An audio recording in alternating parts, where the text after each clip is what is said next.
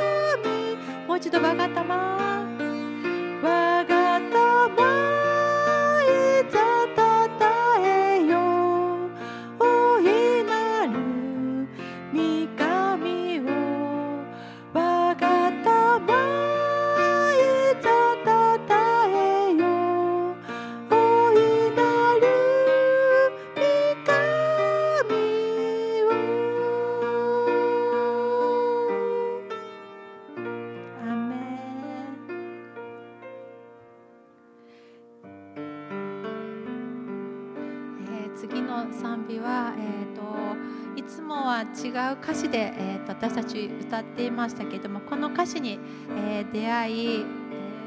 ー、この歌詞を、えー、新年ともに賛美したいなと、えー、思いました、えー、心を込めて皆さんとともに賛美したいと思います。神は人を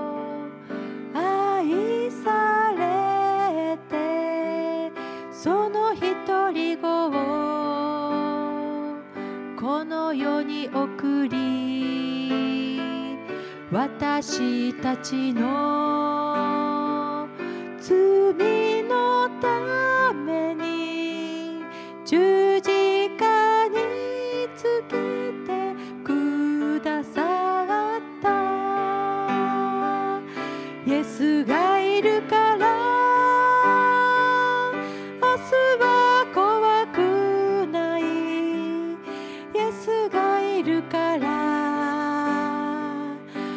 それは消え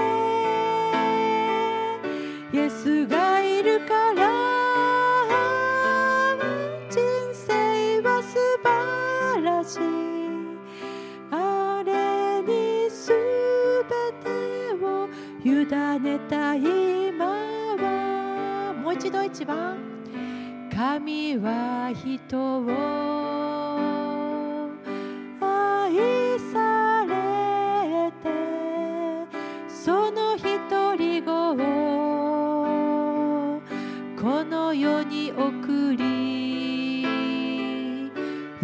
私たちの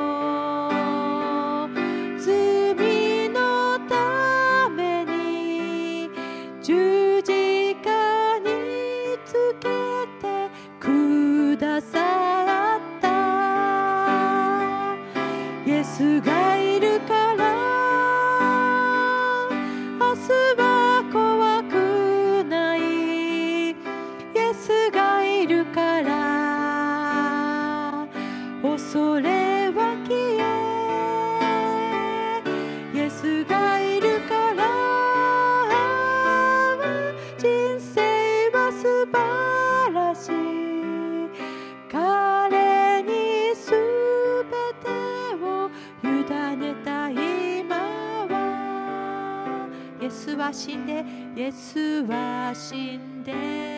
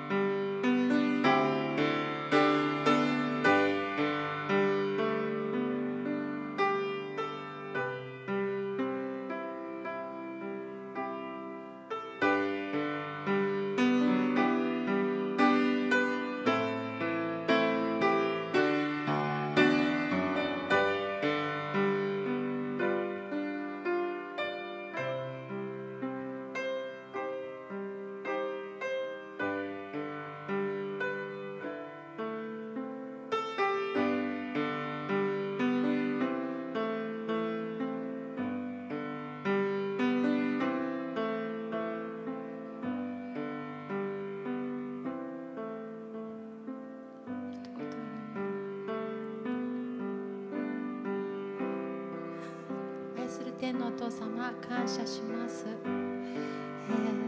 今年新しい新年を私たち迎えました。ああなたは真実なるお方です。そして今も生きておられる方です。私たちと共にいてくださる方です。私たちは恐れずに今年もあなたと共に平安の道を歩んでいきます。あなたに栄光がありますように。この1年もあなたに栄光と祝福がありますようにあなたの皆を私たちは愛し慕いそして大胆にあなたの皆を褒めたたえていきます。感謝します。感謝します。今共に祈っている私たちそして、えーお家でいろいろなそれぞれの場所で今共に祈っている愛する方々そしてあなたの皆を愛する方々あなたのものである愛する方々すべてのものの上にあなたの平安と祝福と恵みがこの1年も豊かにありますようにお祈りいたします。そして、えー、愛する、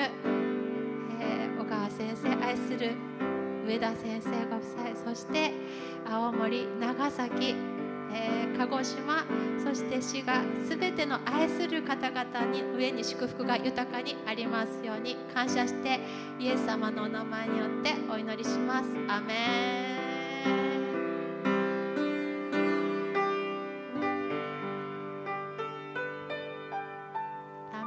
感謝します、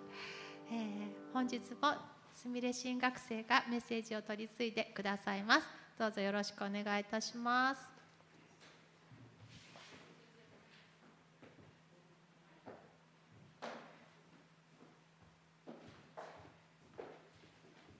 皆さんおはようございます。明けましておめでとうございます。本年もどうぞよろしくお願いいたします。皆さんは年末年始どのように過ごされたでしょうか、えー、あっという間に正月というかですねあの2022年が来ました、えー、昨日昨日ですね。元日は昨日ですね。であの昨日なんかあの親戚で集まったと思ったらもう日曜日が来ましてあらあらあらという、えー、今年去年の年末年始は、えー、とてもこうあらあらあらの連続だったように思いますけれども、えー、本当にこの、えー、新年ですね新しい年はあいろいろな方々とお会いになるまた会える、えー、機会がたくさん与えられまた用意されていると思います。私たちはどのようにキリストの香りを放つものとして過ごすことができるんだろう。そのように1年の初めに思いながら今日はですねヨハネの福音書から一緒に御言葉を受け取っていきたいと思います。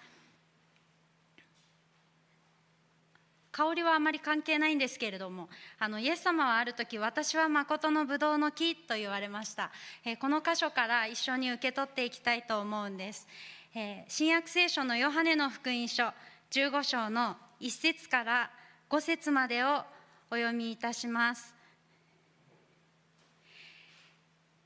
新約聖書ヨハネの福音書15章の1節からお読みいたします私は誠のブドウの木、私の父は農夫です。私の枝で実を結ばないものはすべて、父がそれを取り除き、実を結ぶものはすべて、もっと多く実を結ぶように刈り込みをなさいます。あなた方は私があなた方に話した言葉によってすでに清いのです。私にとどまりなさい。私もあなた方の中にとどまります。枝がブドウの木にとどまっていなければ自分では実を結ぶことができないのと同じようにあなた方も私にとどまっていなければ実を結ぶことはできません私はブドウの木あなた方は枝です人が私にとどまり私もその人にとどまっているならその人は多くの実を結びます。私を離れてはあなた方は何もすることができないのです。一言お祈りいたします。愛する天のお父様あなたの皆を心から褒めたたえます。新しい一日を与えてくださってまた新しい一年を与えてくださって喜びの中でこの一年が始まったことを感謝いたします。神様私たちを今日このところに集,、ま、集めてくださってそしてこの街道だけではなくて、えー、YouTube やまたあオンラインそして、えー、配信されるいろいろなところで主はあなたの恵みに預かれるこの幸いをありがとうございます。この1年期待します。そして今日この御言葉を期待いたします。主をどうぞ。語る者に油を注いでくださりまた受け取る者の耳を心を開いてくださって精霊様によって一つにしてくださってこの御言葉が何を語りたいと願っておられるのか私が語るのではなくて主はあなたがお語りくださいますように。この時間をお委ねします。期待します。信頼します。私にも受け取らせてください。新たな学びと大きな祝福があることを信頼し期待してイエス様の皆によってお祈りいたします。アメンはい。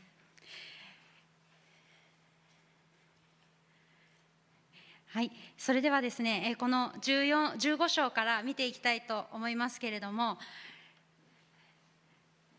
この辺りのことをまず、えー少し触れていきたいと思います。えーイエス様は杉越の祭りの前に、えーこのところで語られた御言葉なんですけれども、最後の晩餐があった時のことです。ヨハネの福音書の13章ではイエス様は弟子たちの足を洗われましたそして、えユダにユダの裏切りを、えイエス様はですね、えここであなたの思い通りにしなさいという形でですねユダに言いながらユダが出て行ったシーンやまたイエス様が新しい戒めをあなた方に与えますと言いました。そして、ペテロに対してはあなたは鶏が鳴くまでに三度私のことを知らないというというふうに言われた箇所がヨハネの福音書の13章であります。そして14章に行くと、まあ、私が道であり真理であり命なのですと言われる箇所が、え続いていくわけです。この最後の晩餐が終わる時のこと。イエス様が弟子たちに語られたことはイエス様はここから離れていく弟子たちのもとから離れていくことを、え伝えました。そして新しい戒めを与えて弟子たちにこのようにこの戒めを守りなさい。また弟子として歩んでいきなさいというふうに語られた、え箇所です。この後イエス様は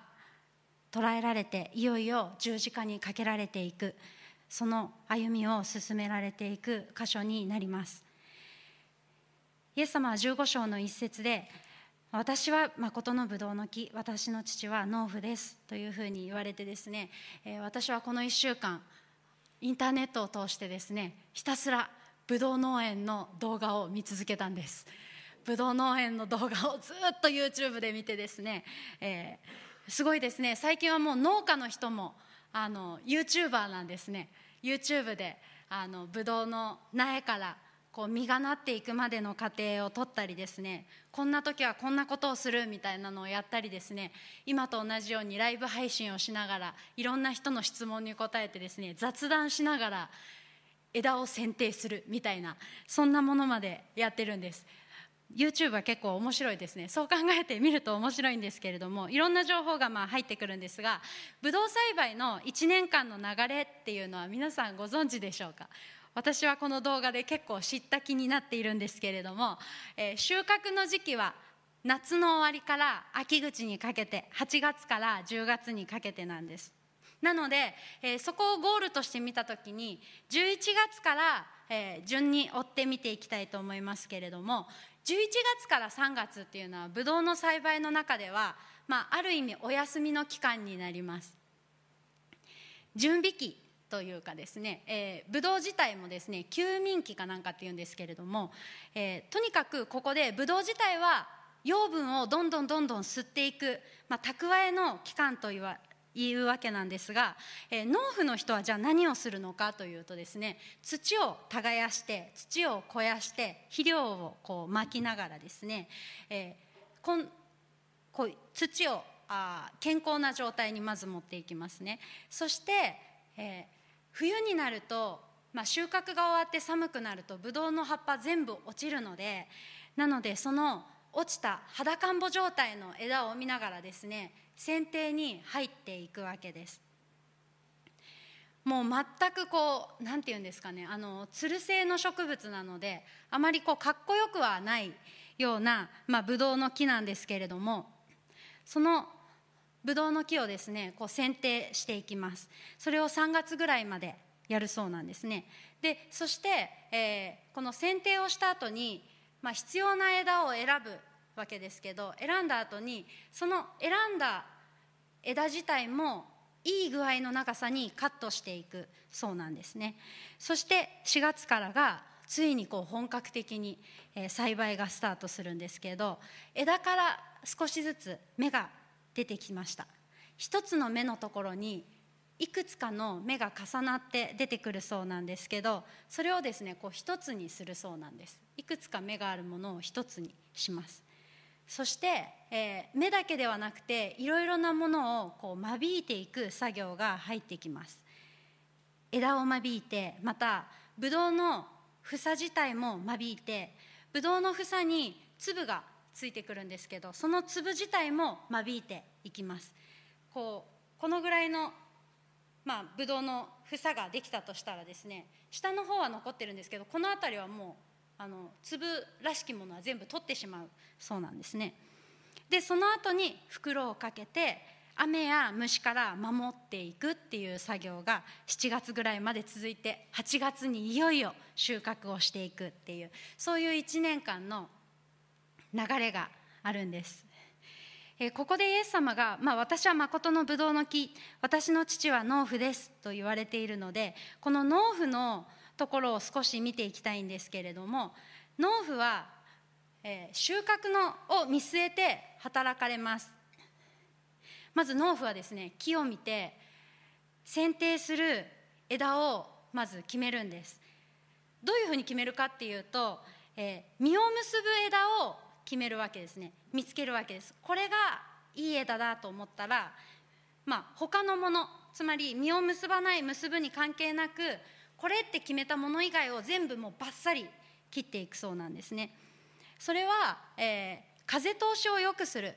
ためだそうです。また木や枝を強くするためだそうです。それらを全部取り除いてですねそして実を結ぶ枝選んだ実、えーと、枝を今度はその枝自体もまた余分なものを除いていく刈り込みの作業をしていくそうなんです。健康であるようにブドウの木が健康であるようにそして望んだ通り望んだ通りのブドウとなるようにこの取り除く剪定をする作業が必要なんですけれどもそれを終わった後の、えー、ブドウの木っていうのではですね結構こう貧相なんですね。あの本当にここにはないんですけれどもあのかなり貧相な木になるんです。もうそのぐらいこう思い切ってバッサリ切るので農家の人たちもあの結構こうこれで本当に大丈夫かなというかこの選んだはずの枝が実は養分をちゃんと蓄えていなかったら枯れてしまうので結構こう思い切って覚悟をして切るそうなんです。で1年目のですねあの植えたばかりのブドウの木っていうのはですね地上からこのぐらいしか出てないぐらいただ枝が刺さってるようにしか見えないぐらいそのぐらい切ってしまうそうなんですね。それはもう全部そこに養分を集中させるため。なので1年目はもう本当に細い細い幹というか枝が伸びた状態をさらにポンって切ってですねここに全部の養分を集中させて枝を太く太く強くするためにそのようにするそうなんです。これが一節二節に書いてある農夫の仕事として見ることができます。私の枝で実を結ばないものはすべて父がそれを取り除き実を結ぶものはすべてもっと多く実を結ぶように刈り込みをなさいます。つまり選んでこの枝といって選んだもの以外をまず父が取り除きます。そして実を結ぶものこの枝と決めたものももっと多くもっと健康にもっと強い枝となるように刈り込みをして整えるというわけなんですね。3節にはあなた方は私があなた方に話した言葉によってすでに清いのですというふうに書かれています。急に清いのですというふうに出てくるんですけれどもこの2節の刈り込みをなさいますというところには、えー、直訳このように書かれています。清くなさいます。つまり刈り込みをするということが清める清くするということであるのであれば3節を見ていくときにあなた方は私があなた方に話した言葉によってもうすでに刈り込みがされているということが分かります。弟子たちはイエス様といつも一緒にいました。神様の思いを聞きまた従うものとされていきました。イエス様というブドウの木からたくさんの養分を受けて実を結ぶものとイエス様によってまた神様にそのように認められた。そしてすでに刈り込まれたものこれから実をつけていくものだというふうにここで言われています。一節でイエス様は私は誠のブドウの木というふうに言われました。まあ、誠のブドウの木本当のブドウの木があるということは本当じゃないブドウの木がそれまでにあったということです。ではどの時にあったのかというのは旧約聖書を開いてみないと分かりませんので旧約聖書を開きたいと思いますが今日は旧約聖書のイザヤ書5章を少し見ていきたいと思います。詩篇の後に詩篇の後に信玄があって伝道者の書があってその次かな？にありますけれどもイザヤ書の5章にはこのように書かれています。一節。我が愛する者はよく肥えた山腹にブドウ畑を持っていた。彼はそこを掘り起こして石を除きそこに良いブドウを植えその中に櫓を立てその中にブドウの踏み場まで掘りブドウがなるのを心待ちにしていた。ところが水ブドウができてしまった。ここのブドウ畑を持つ者がいたというふうに書かれています。そしてしかもよく肥えた山腹にブドウ畑を持っていたと書かれています。そしてそのブドウ畑を持つ者つまり農夫はここを掘り起こして石を除いて土に必要のないものを全て除いていいブドウを植えたはずだった。櫓もブドウの踏み場も作った。そのはずなのに手をかけたはずなのに出来上がったブドウが望んでない酸っぱいブドウだったというふうに書かれているんです。ここで出てくるブドウ畑の持ち主はそれでは誰でしょうか？それが7節に書かれています。万軍の主のブドウ畑はイスラエルの家。つまりこのブドウ畑を持っているのは万軍の主でした。そしてブドウ畑はイスラエルの家でした。イスラエルだったんですね。で神様はこの時この時代愛を持ってイスラエルを導いてきました。創世紀の12章から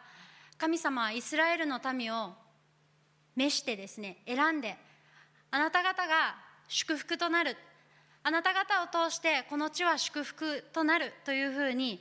宣言されてそれからずっとイスラエルを導いてきたんですけれどもそれまでもその後も今に至るまで神様はいつも愛を持ってイスラエルを選びまた育ててきましたけれども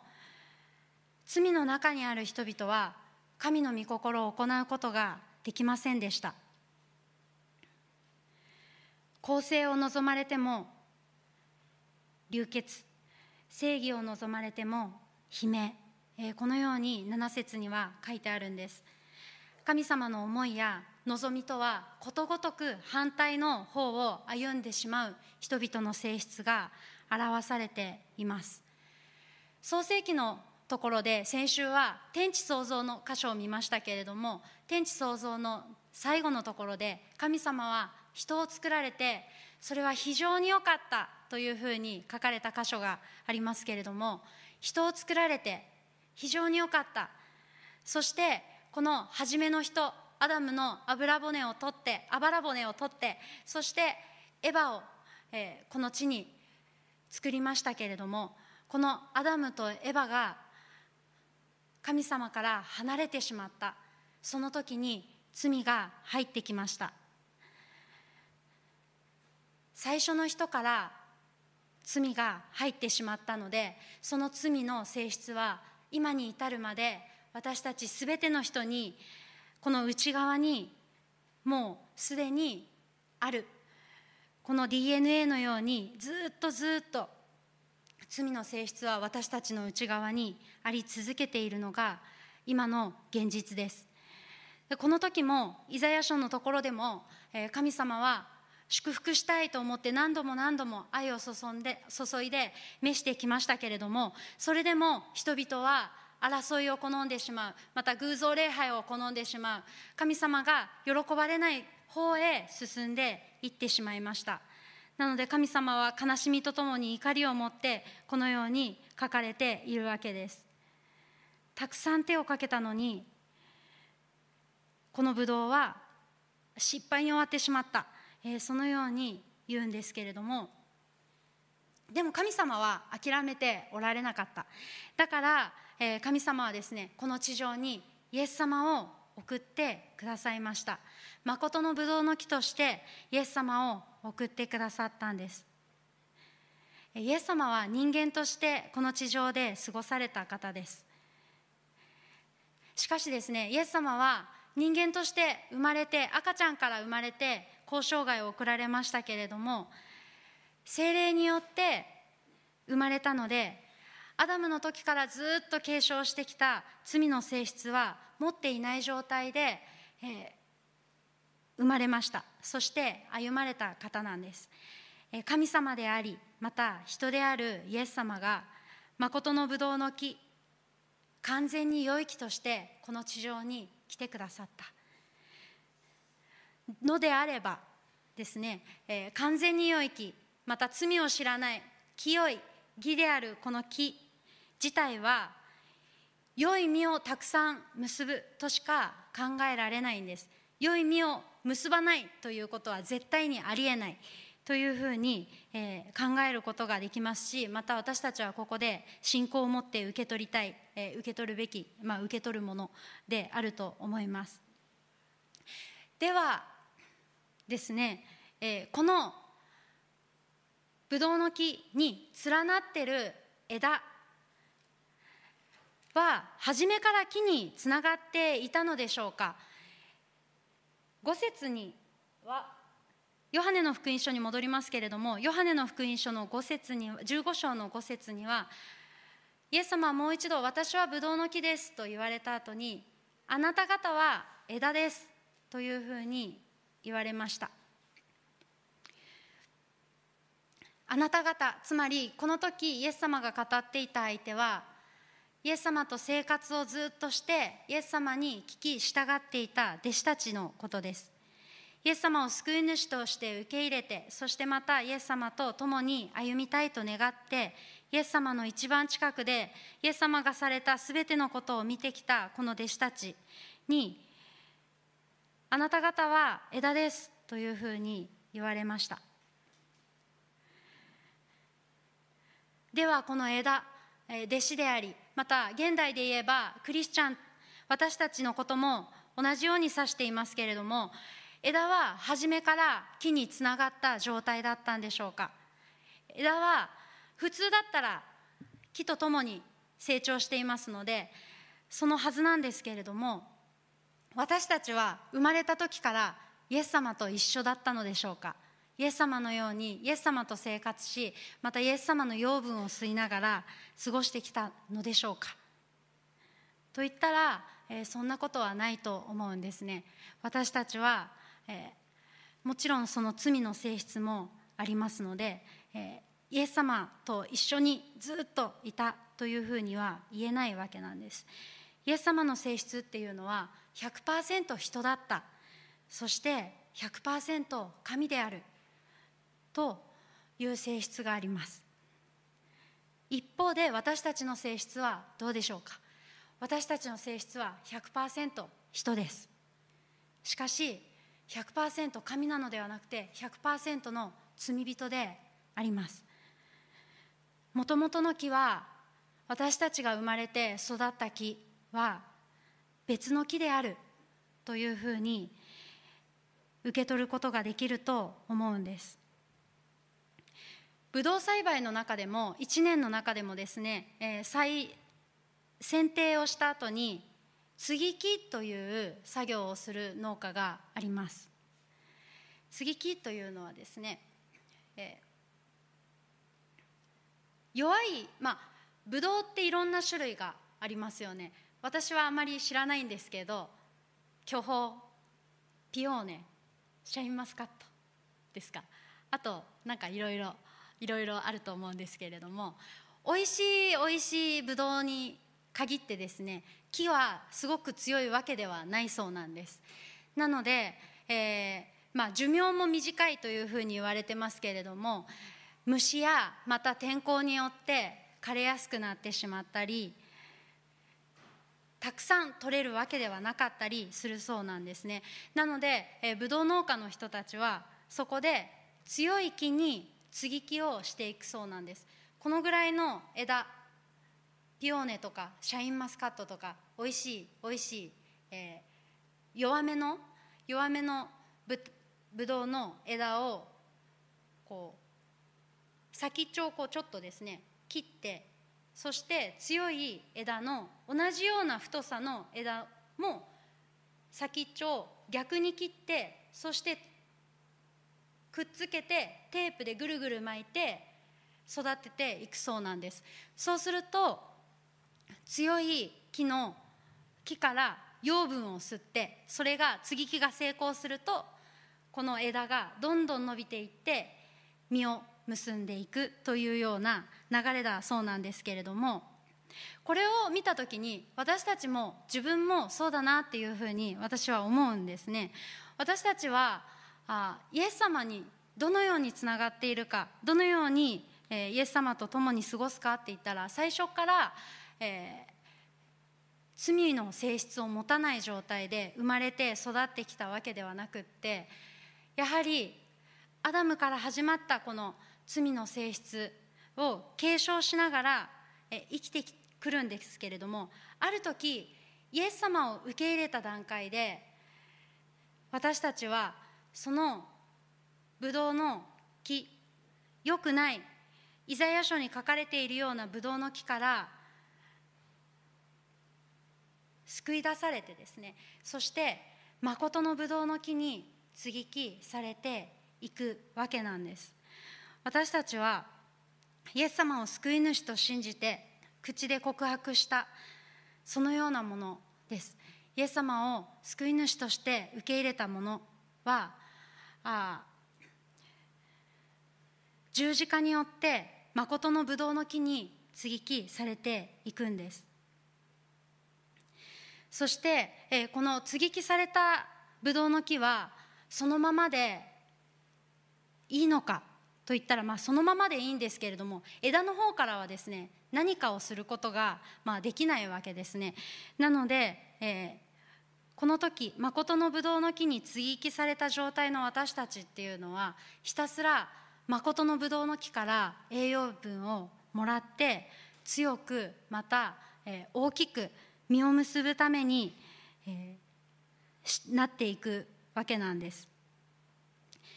イエス様はこの箇所で「私にとどまりなさい」「私にとどまりなさい」というところを何度も何度も語られるんです。5節以降もずっとずっと語っていくんです。とどまりなさいとどまりなさい。とどまっているなら何でも欲しいものを求めなさい。そうすれば叶えられます。逆にとどまっていなければあなた方は枝のように投げ捨てられて枯れてしまう、え、そのように書かれているんです。これだけイエス様がとどまりなさい。というのはとどまることが難しいからではないでしょうか。私たちは信仰を持った時に確かにイエス様に接ぎ木イエス様の誠の木に接ぎ木されていくんですけれどもとどまり続けるのは難しい。そのような中に私たちは今置かれているのではないでしょうか。私たちはイエス様を神様だ救い主だとして受け入れました。そして告白しました。またバプテスマを受けてイエス様に従っていきます。と新たな人生をスタートしました。しかしですね周りの環境というのはあまり変わらない。友人関係がそれで全員クリスチャンであれば、まあ、喜びですけれどもなかなかこの日本では全員友人がクリスチャンということは難しいそのような現実もありますし仕事に行けばやはりいろんなストレスやまた学校に行っても本当に難しい問題がたくさんあるような日常というのは救われても救われてなくてもあまり変わらないと思うんですね。救われてないところから救われても環境というのは状況というのは変わりませんしもしかしたらさらに苦しさを感じることもあるかもしれないんです。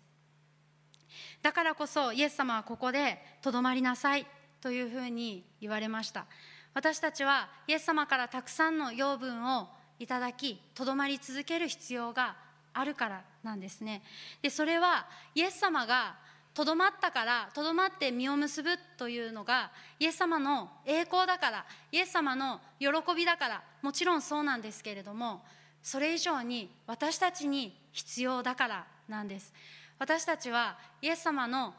何かこう道具でこの人生を一生を過ごしているだけではなくってもちろんそれはそうなんですけれどもイエス様に用いられたいという願いはあるんですけれどもでも私たち自身がロボットのようにですね何か意思をこう決してですねイエス様がああ言ったから右向けって言ったから右とかそういうことではなくてイエス様の愛の中でイエス様の愛がどういうものなのかをたくさんたくさん受け取ってその養分を受け取ってですね受け取っていく時に私たちは私たちから枝が広がり実がなるようにイエス様の香りが放たれていくんだと思うんです。そのためにも私たちはこの1年の初めに受け取りたいことそれはこの状況先週もお話ししましたけれども光は闇の中にあるからとても輝くわけですよね。ということは光の周りは全部闇なんです。私たちの生活においてももしかしたらそういうところ通っておられる方もおられるかもしれないんです。一歩教会から出たらもう苦しいみたいなですね。学校でもなかなか難しいとか職場でもなかなか難しいということはたくさんあると思うんですけれども私たち生活する中で本当にイエス様の養分を吸うためにいただくために日々のデボーションやまた賛美そして1週間に一度は必ずあるこの礼拝を本当に心の底から礼拝者としてあ捧げていくものでありたいと願うんです。その時に私たちに必要なこと私たちに必要なことは日々の悔い改めと砕かれたあその心のまま主の前に出ていくこと。そしてイエス様との真実な交わり。主との御言葉を通しての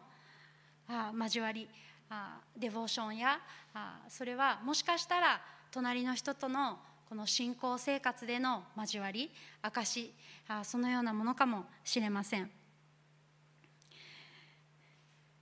そういう関係が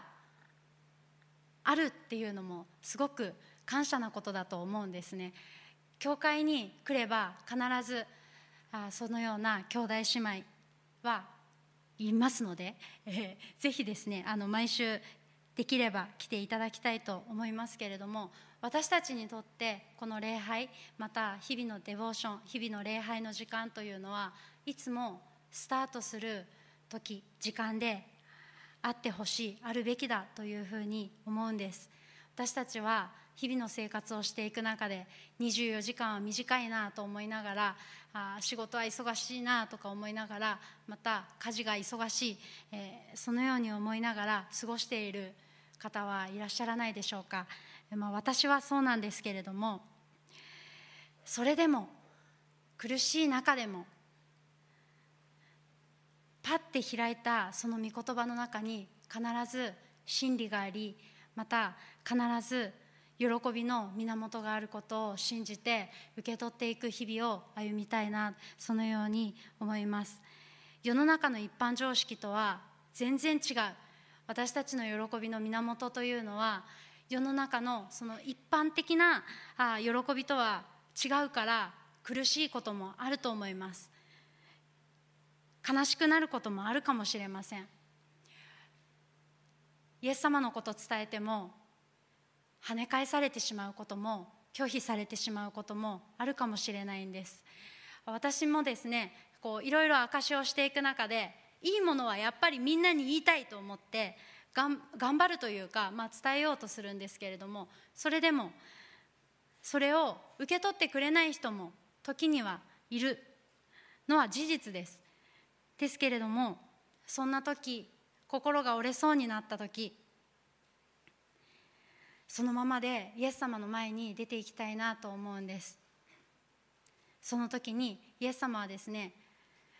あなたが頑張ってないからとかそんなこと言わないんですね。本当に、えー、イエス様はどんなに私たちが状況どんな状況であったとしてもイエス様はもうすでに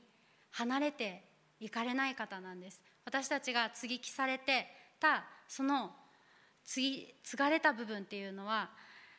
御言葉によってどんどんどんどんと、えー、強く太く枝となっていきますけれどもその時もうすでにイエス様は共にいてくださりつながってくださり一緒に住んでくださる方であることを今日も信じて感謝していきたいと思います。そして、えー、それはですねこうイエス様と私の関係だけではなくて時に違う方向へ私たちは枝なので向いてしまう時に神様が私たちのこの枝を強く太くするために刈り込まれることもあるということも一緒に受け取っていきたいと思うんです。刈られるということはですねハサミを入れられることなのでもしかしたら痛いこともあるかもしれませんけれどもそれでも農夫である父なる神様が見ているのはその先の実をならせるところなわけですね。なので枝は確かに切られて整えられていきますけれどもその先にあるゴールに向かって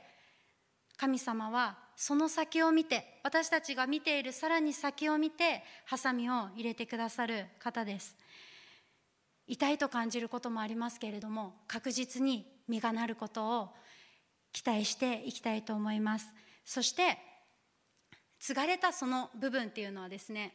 最後になりますけどその部分っていうのは決して消えないんですね。継がれたっていうのはですね何年経っても分かるようになっているそうなんです。私はここでですねすごく励ましだなと思うんですね。あの罪人だったから継がれてこうなんかだったよっていうことではなくって完全にイエス様がその次の部分をあ私としてですね、え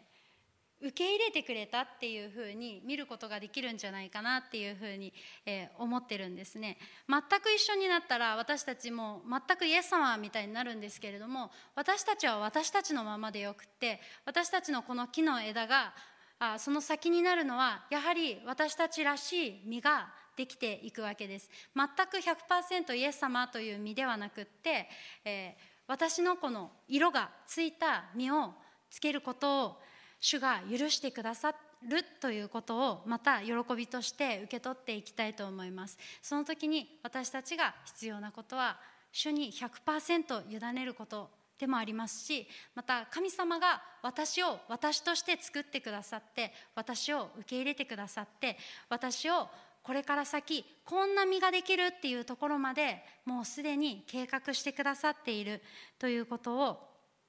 えー、期待してくださっていることを受け取っていきたいとそのように願います。えー、今日の御言葉は以上になりますけれどもこれからの1年間本当にいろいろなことがあると思うんですぶどう農園の1年間のようにですね剪定をすることもあればまた、えー傷をつけられることもあるかもしれませんけれどもそこからもその傷からもイエス様の養分っていうのは出ていくものなんです。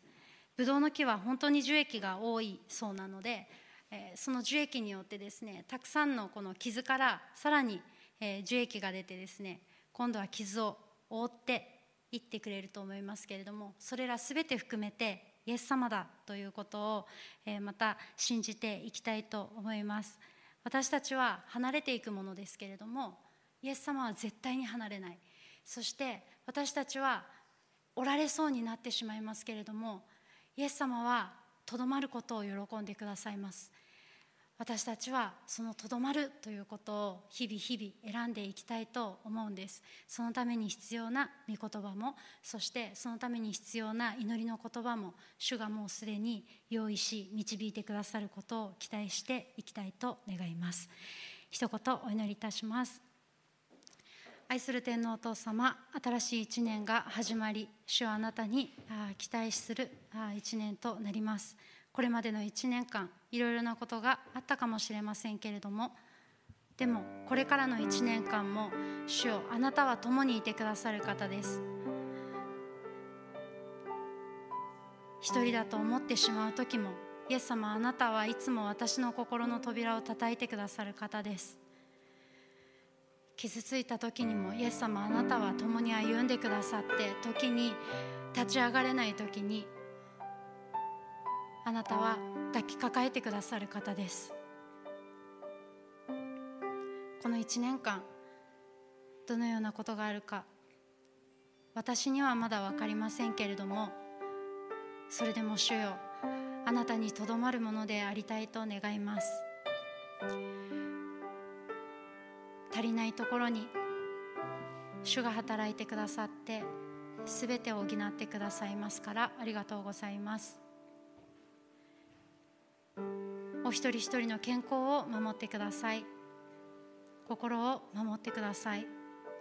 ご家族との関係を祝福してください。いつだってイエス様が共にいてくださるところに安心し安息することができますように。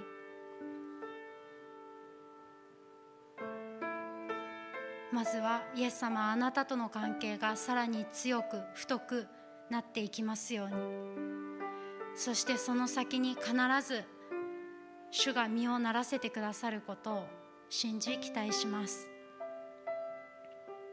この1年間あなたの御手にお委ねします。喜び持ってここから出て使わされた場所で祝福を流すことができますように。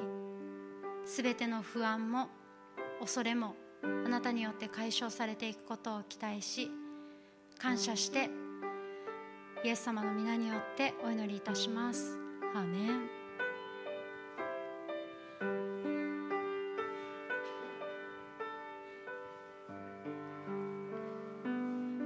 感謝します、えーそれでは、えー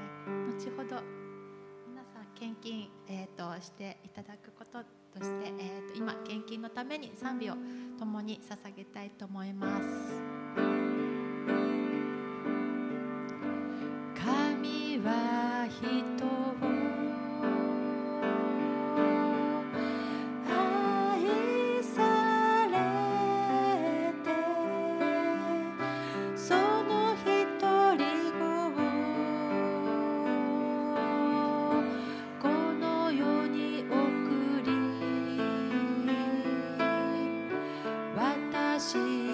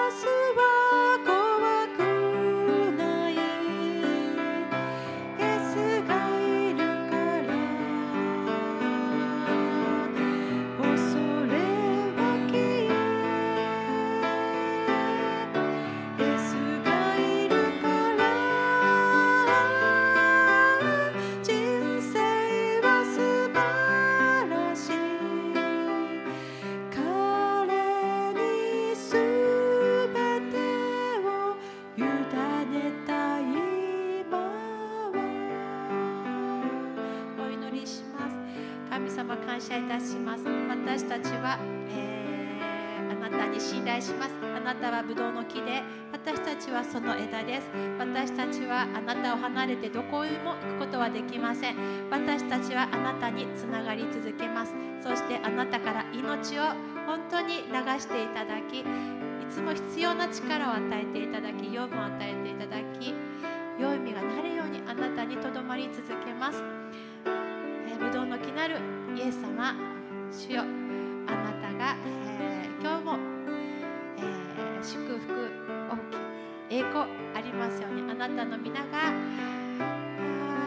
すべてのものを、えー、照らす誠の光でありますからあなたの光が今日もすべての人を照らしますように。どうぞ私たちを通して良き実を結んでくださいますように。イエス様の名前によって感謝してお祈りいたします。アーメン、えー、では、えー、ご起立ください。照英を賛美して、えー、スミレ神学生よりお祈りいただきます。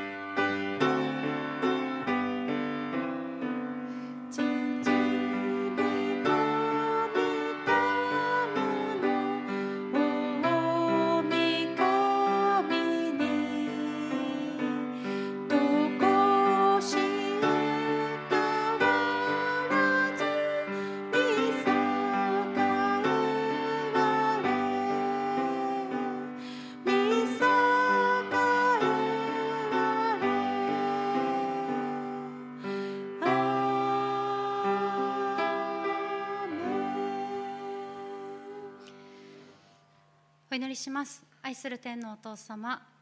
今日もこの一日を与えてくださったようにあなたが明日も明後日も常しえまで祝福をしてくださいますように神様の恵みがいつもありますようにイエス様の十字架の喜びとまた贖いが私たちをいつも照らしますように聖霊様が私たちのうちで働いてくださりこの素晴らしい福音を述べ伝えるものとしていつも清めまた強めてくださいますように。私たちだけではなくてご家族やお友達やそしてたくさんの教会にあなたの変わらない栄光がありますように。常しえから常しえまで真実な主よあなたが今日も共にいてくださることを感謝します。イエス様の皆によってお祈りいたします。アメン。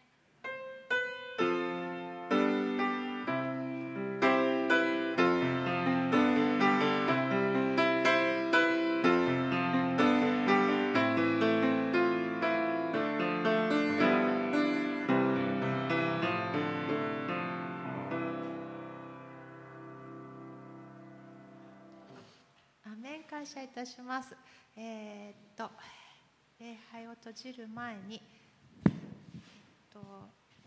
年賀はがきをいただいています。えー、旗のクリスチャンセンター岡崎栄子姉妹また、えー、っといろいろなものがありますので、これは後ろの掲示板に貼っておきますので皆さんどうぞ、えー、お読みください。あと何かご連絡ありますか？来週は、えー、普段通り11時より礼拝を始めたいと思います。どうぞよろしくお願いいたします。では今年も皆さんに祝福が豊かにあるように心からお祈りして礼拝を閉じていきます。来週ですけれども、えーと、新年恒例の記念撮影をいたします。あのどうぞ皆さんふるって良いお顔で あの あの準備万端でいらしてください。よろしくお願いいたします。それでは礼拝閉じていきます。皆さんの祝福が豊かにありますように。